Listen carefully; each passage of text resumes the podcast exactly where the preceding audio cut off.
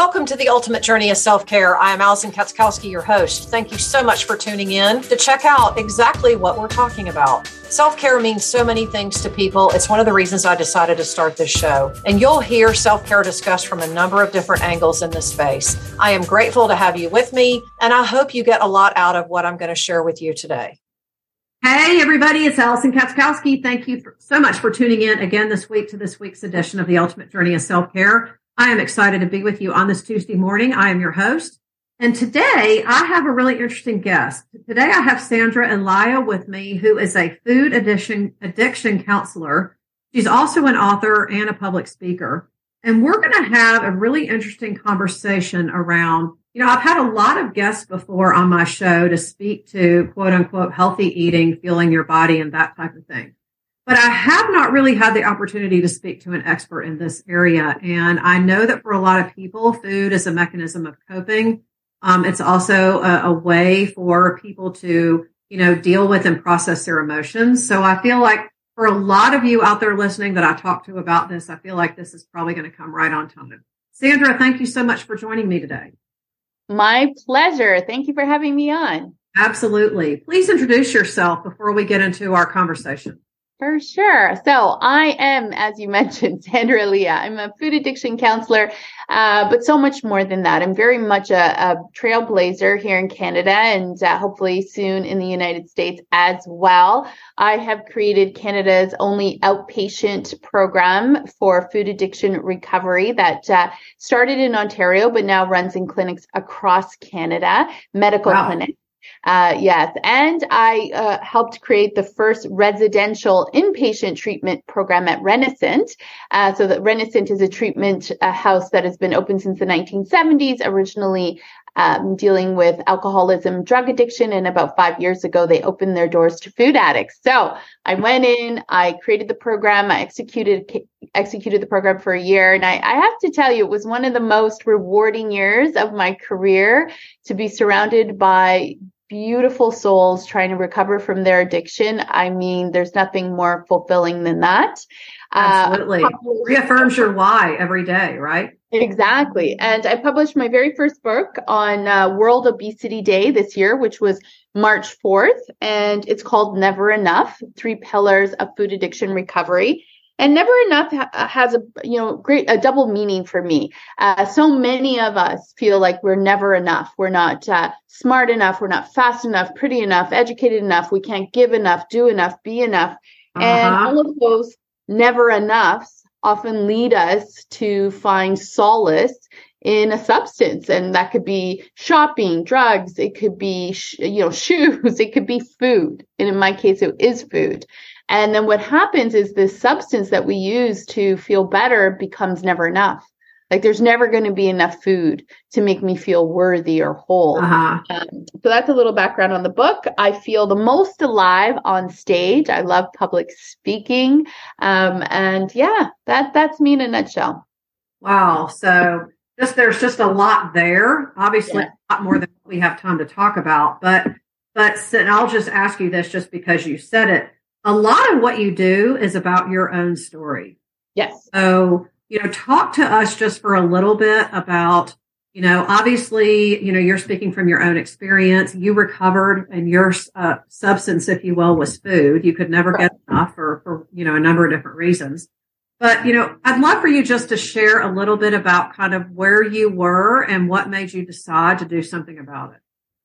Yeah. So for me, one of my most you know the, i'm most proud of the qualification of being a food addict myself that i really understand the nuances of this disease and i've, I've walked in the shoes of my clients. Uh, so if i were to take you back you know 25 years ago i was in my mid 20s i was over 100 pounds heavier than i am today and I wish that I could say it was just my weight and my eating, but really food addiction, like most addictions, devastated every single area of my life. Uh-huh. It was, you know, my marriage at the time was falling apart. Uh, my career was stalling because, you know, the firm had hired me at one weight and then I proceeded to gain over 100 pounds in a year and a half. And uh, that was uh, dramatically affecting my career.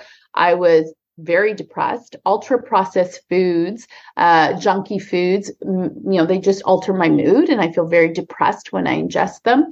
I was taking care of my mom who was living with bipolar disorder and obesity herself, and I was on extended sick leave. So that was my rock, rock bottom in my life. And I'm wow. so grateful for that rock bottom because it was the turning point in my life where I realized there was no diet out there that was going to solve my problems because all I wanted in my 20s was to be skinny. That's it. If I could have just found the diet, the magic cure, the right combination of uh, of you know fats to proteins and been skinny, then I would have never gone on to transform my life. Even though I was in so much pain because I thought that was the answer. And when I gave up on trying to find the perfect diet, because hint, hint, it doesn't exist. And if we I, look, and if we look at statistics, over 95% of all diets fail, but yet we're still trying, right? It's so sad to me. You know, if we boarded a plane and the pilot came on and said, buckle up, we've got a 95% chance of crashing, we'd all get off that plane. But so many of us are still on that uh, hamster wheel of trying to find the right diet. And I gave up on that. I, I, I decided that I needed to be sane with food. I needed to change my relationship with food, that I couldn't keep eating the way I was eating and I couldn't keep living the way I was living. And my relationship, I basically I had dieted my way into obesity, the the, the cycle of restricting, binging, restricting, binging. Um, and I the turning point for me, I, I, remember it so clearly, was when I didn't care if I ever lost another pound again. I really didn't. Uh, I was a compulsive weigher. I would weigh myself in the morning, weigh myself at lunch, dinner. Yeah, I don't a lot know. of people do that. I know, and I don't know what I thought yeah. was going to change. Like, yeah. if you weigh yourself in the morning, it's going to be higher. Yeah, but you know, but to your point, there's just there's just a lot more going on there, and it's more about control than it is about the food. So Exactly, exactly. And and when I said, you know what, I don't care if I ever lose another pound again, I really didn't. I just had to figure out how not to use food. I yeah, and like you said, you wanted to change your relationship. So exactly. Yeah. So let's let's let's kind of go with what makes well, I don't want to that's probably not the right language, but what what do you think is at the root cause of an addiction? It's like you said, you feel like you're not enough, but where does that start? So there's so many uh, contributing factors to addiction and so many contributing factors to even living with elevated weight and obesity. So it's important to remember there's not one cure. So we know right. that genetics genetics plays a part for sure. I you know, when my mother was pregnant with me, she was living with obesity. That means that I had about a 70% chance of developing obesity myself just by yeah. you being born to parents with obesity. And it's so, it's so interesting to me because we always point the finger of blame to the person living with elevated weight, but you know, the baby comes into the world, they haven't had their first meal yet, and they have a 70% chance of developing obesity if one of your parents uh, were living with it. So yeah, genes, genes are powerful things. Powerful. Um, childhood trauma. There's a, a, strong correlation between childhood trauma and addiction. Again, totally not a person's fault. Nobody chooses, you know, the way they're raised or the parents. And so childhood trauma is definitely another one. And the third, which is, you know, really our toxic food environment. If we were able to go back in time 100, 120 years ago, likely we would not find any food addicts because there wouldn't be any food on the planet uh, that would give us the buzz or the dopamine hit that our current toxic food environment gives us, right? Right, right. Nobody, nobody goes home at the end of a hard day and says, I'm going to eat four chickens and a, you know, a bushel of broccoli because you can't. Um, but the toxic food environment, there are chemically engineered foods that are made to overwhelm our reward centers that make some of us susceptible to food addiction. Yeah. Um, so, yeah. yeah. So I would say those are probably the top three drivers of food addiction. Yeah. Okay. Is there any one of those three that you think is plays a much bigger role, or do you think it's pretty equal? Yeah, I mean, I've I've seen it all. I've been in this field for a long time. I've worked with thousands of food addicts, and some people really identify to having a very traumatic childhood, have a having an addictive eating model to them. Others tell me they had beautiful childhoods, and so that tells me maybe genes were playing a part. Um, others just say that they were exposed to really processed foods their whole lives. And when you're when you eat, when the majority of your diet is processed, your taste buds start to change. Yeah. And healthy food will not taste good to you. Actually, healthy food over time can even be repulsive to you if you have a steady diet of factory made foods, um, because it will, it just, normal foods won't give you the same buzz, I, I want to say. And, and it also just changes your taste buds. Yeah. I think a lot of people probably don't realize that. Yeah. Yeah. Okay. So, so let's go back to a little bit about you then. And you know, I know that, you know, you hit your rock bottom. You decided that, you know, you wanted to change your relationship with food. You obviously sought out support and got help and got, got well yourself before you became an expert on health. Oh. So, so I'm just, I'm wondering when people seek you out, they probably seek you out because, because of your story for one. And two, I'm guessing that they probably tried other things and that doesn't work. Yeah. So my in my own recovery, I recovered uh, using 12 steps. So there mm-hmm. are many 12 step programs uh, that address you know compulsive overeating and food addiction and i'm no longer a member of the 12 step community but it just it came in at a time in my life when i really couldn't trust my thinking when it came to food. Um, and i just needed a program to follow. And also you know my parents were not emotionally available to raise me or prepare me for life. So the 12 steps was a wonderful formula for how to live a, a really good life taking ownership of your you know wrongdoings and cleaning up your messes and having a spiritual practice so you know, it was a wonderful, amazing healing time that I spent 10 years there. But eventually, um, it didn't work for me anymore. It was not where I belonged. And the truth is 12 step programs don't work for everybody. Yeah. And, right. and that's, yeah, yeah. And I, and that's one of the reasons why I wanted to put programs out in the world for those where 12 step programs don't work. So when I was a member, I thought that was the only answer. I truly did. I just thought, here are the 12 steps. If you, you know, if you're not willing to work them, then go out and suffer. And thank God I have some amazing mentors in the mental health world and the addiction world. And they said, Sandra, do you realize uh, for, for all the people that go to a 12 step program, it's only going to work for about 20%. And the 80%, it was never going to work for them. And now you're telling people who have a disease and who are suffering that if they don't do this program, if they don't, if they if they're not yeah. honest if they don't work the steps hard enough, then they should go out and suffer. And uh, that was just such a moment of clarity for me. I'm like, you're right. That is horrible. What I want to help the 80% that maybe 12 step programs don't work for.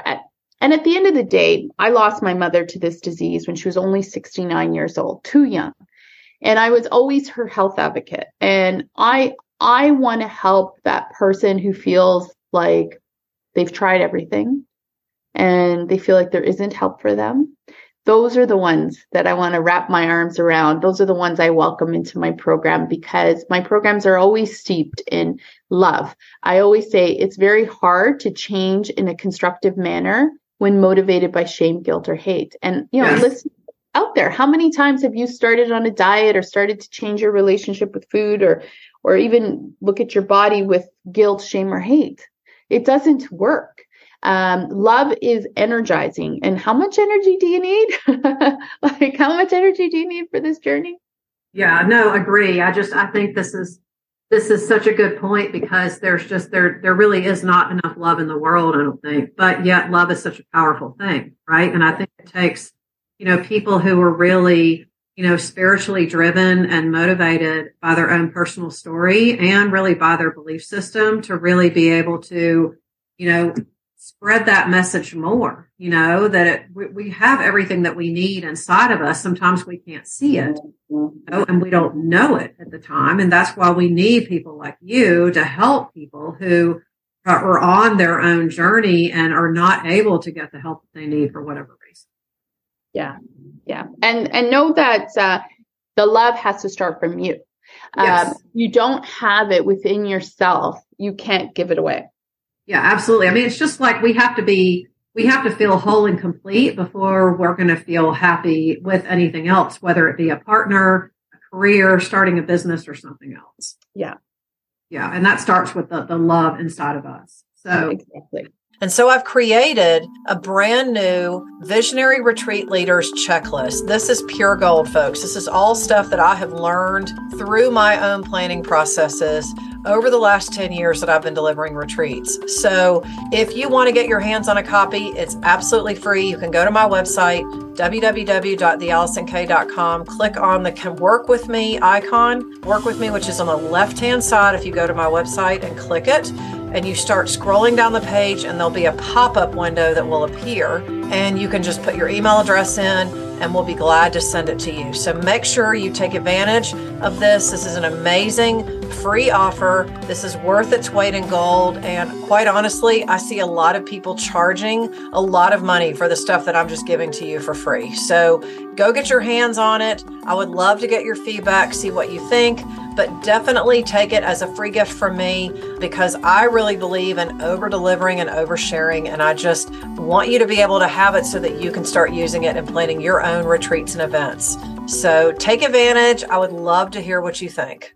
Roughly, I'm just curious. I mean, I know you're in Canada, but um, you know, I'm wondering if you could share any numbers with my audience on people that suffer from food addiction, people who call themselves food addicts, or I'm just wondering what the trends are there. I know the American diet is heavy in processed foods. It's yes. all about convenience and being able to, you know, get your hands on things quickly.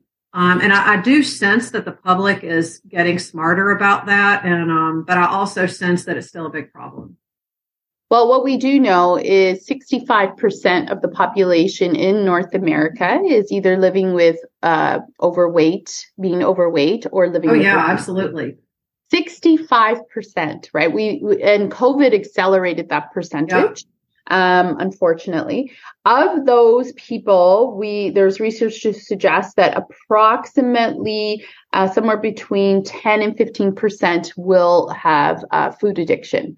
Uh-huh. So a big, big portion of that. And what I also find really interesting, you know, when you think about 65% of North America, it's it's ridiculous to believe it's a willpower problem. It's yeah. ridiculous to believe that it's lack of discipline. Not that no. like no, that is the most naive, ignorant opinion anybody can have of somebody living with obesity. That must be lack of no. And oftentimes my clients um, are people who are highly successful, have yeah. managed to put so so much together, great careers, great families, great partners, but they have this one area of their life that they yeah. just cannot manage. So there's no evidence that this person lacks willpower or discipline. That's ridiculous. Well, a lot of people like, and that's, I think that's what's wrong with the diet, the quote unquote diet culture, if you will. It's like, well, if you were, if you just worked harder at it, mm-hmm. just more motivated, you would get results. I mean, I think that's BS too, quite frankly. Yeah. Yeah. Yeah. And motivation often comes again, you know, if somebody calls me and says, wants to work with me on their motivation and I'm not your typical coach. I don't say, okay, well, let's set out what your goals are and then let's right. make all the milestones till you get to, I don't, talk about that. I, I talk about, well, if I spent the afternoon in your head, what is the dialogue that I would hear? Yeah. And often people who say they lack motivation, it's because they have a harsh internal environment. They yeah. have a harsh internal critic and they say the most discouraging, punishing, awful things to themselves. And I try to show them, yeah, if I said that to myself, I wouldn't get out of bed.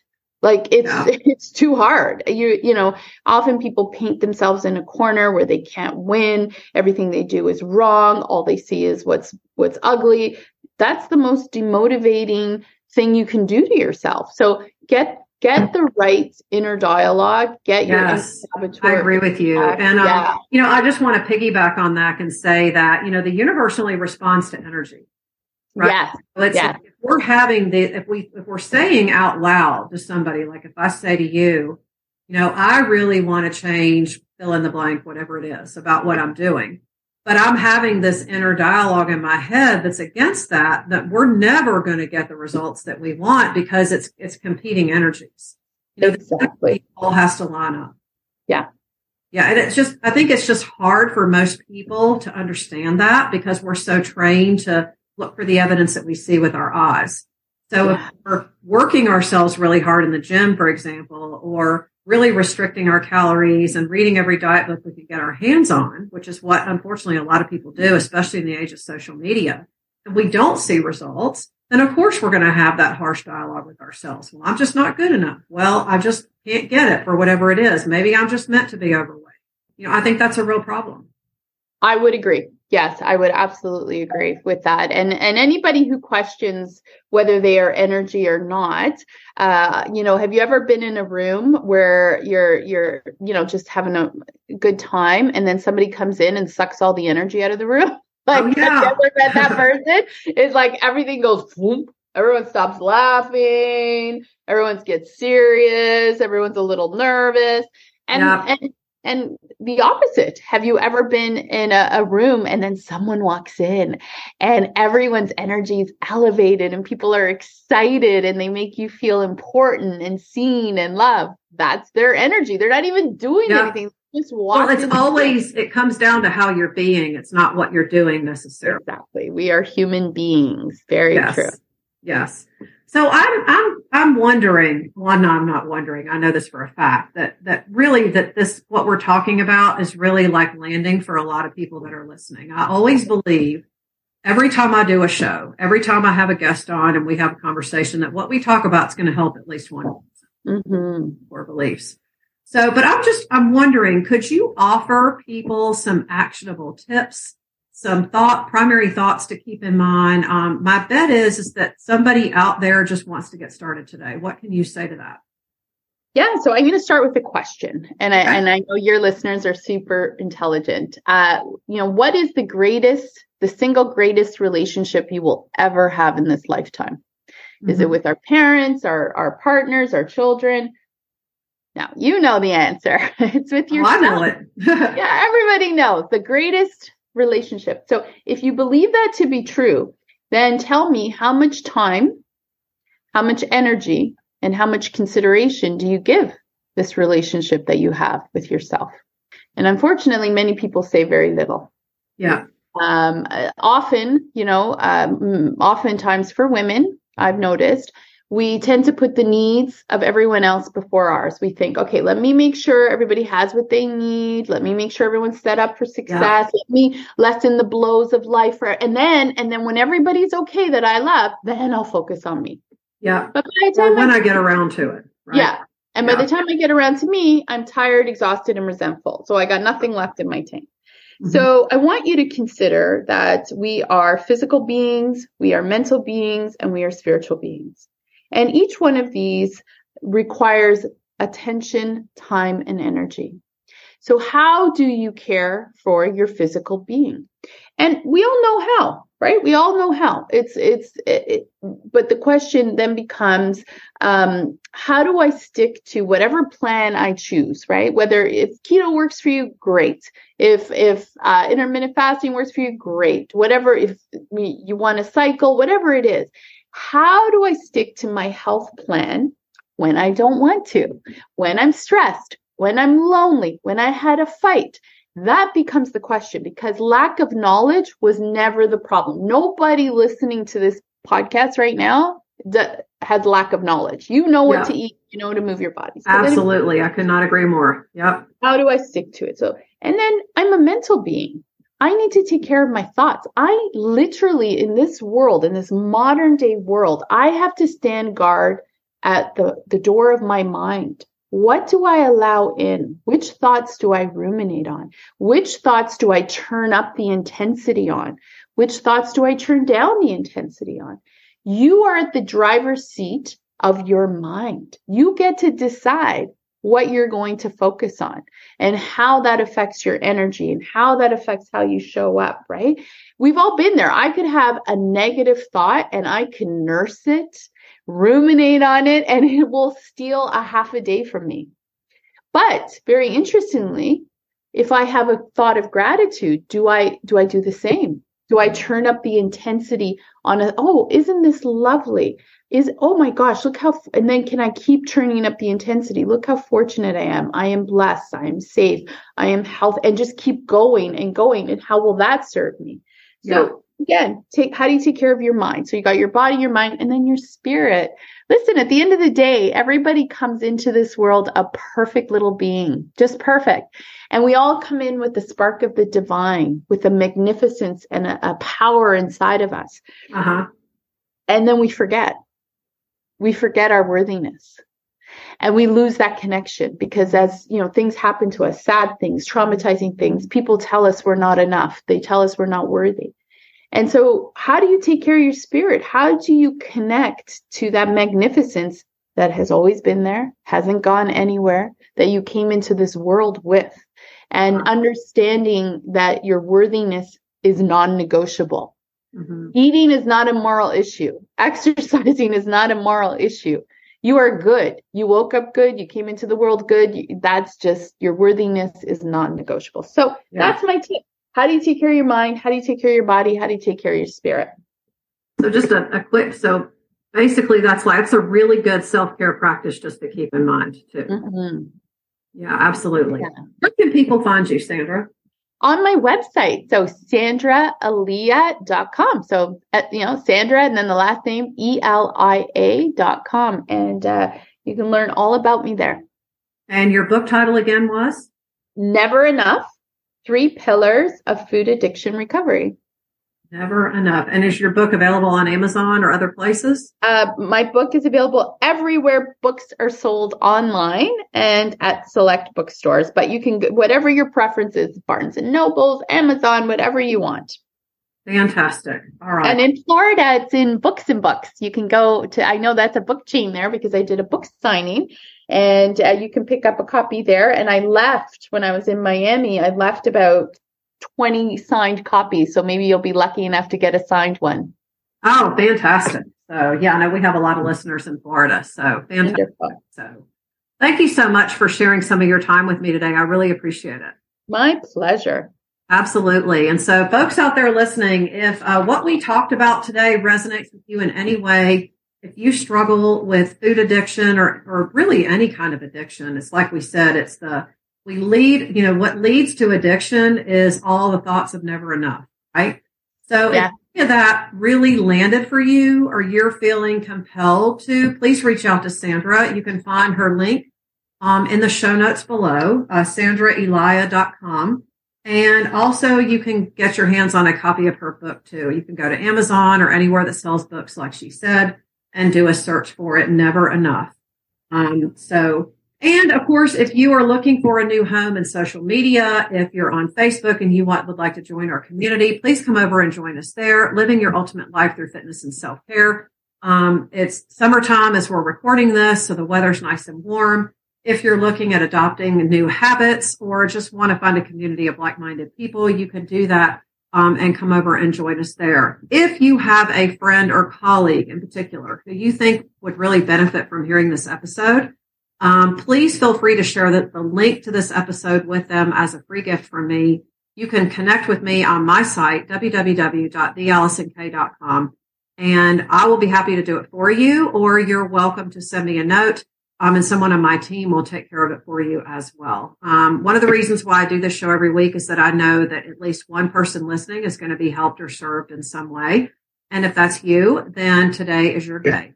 Um, thank you for all of your support of me, of my message, of the show. We're heard all over the world, and every week we reach more and more people. We are coming up on our fourth birthday at the end of the summer, and um, I really didn't know where this whole podcast thing was going to end up. And here we are. We're heard on every major podcast platform, and I have you to thank for that. So thank you, and know that I am so grateful.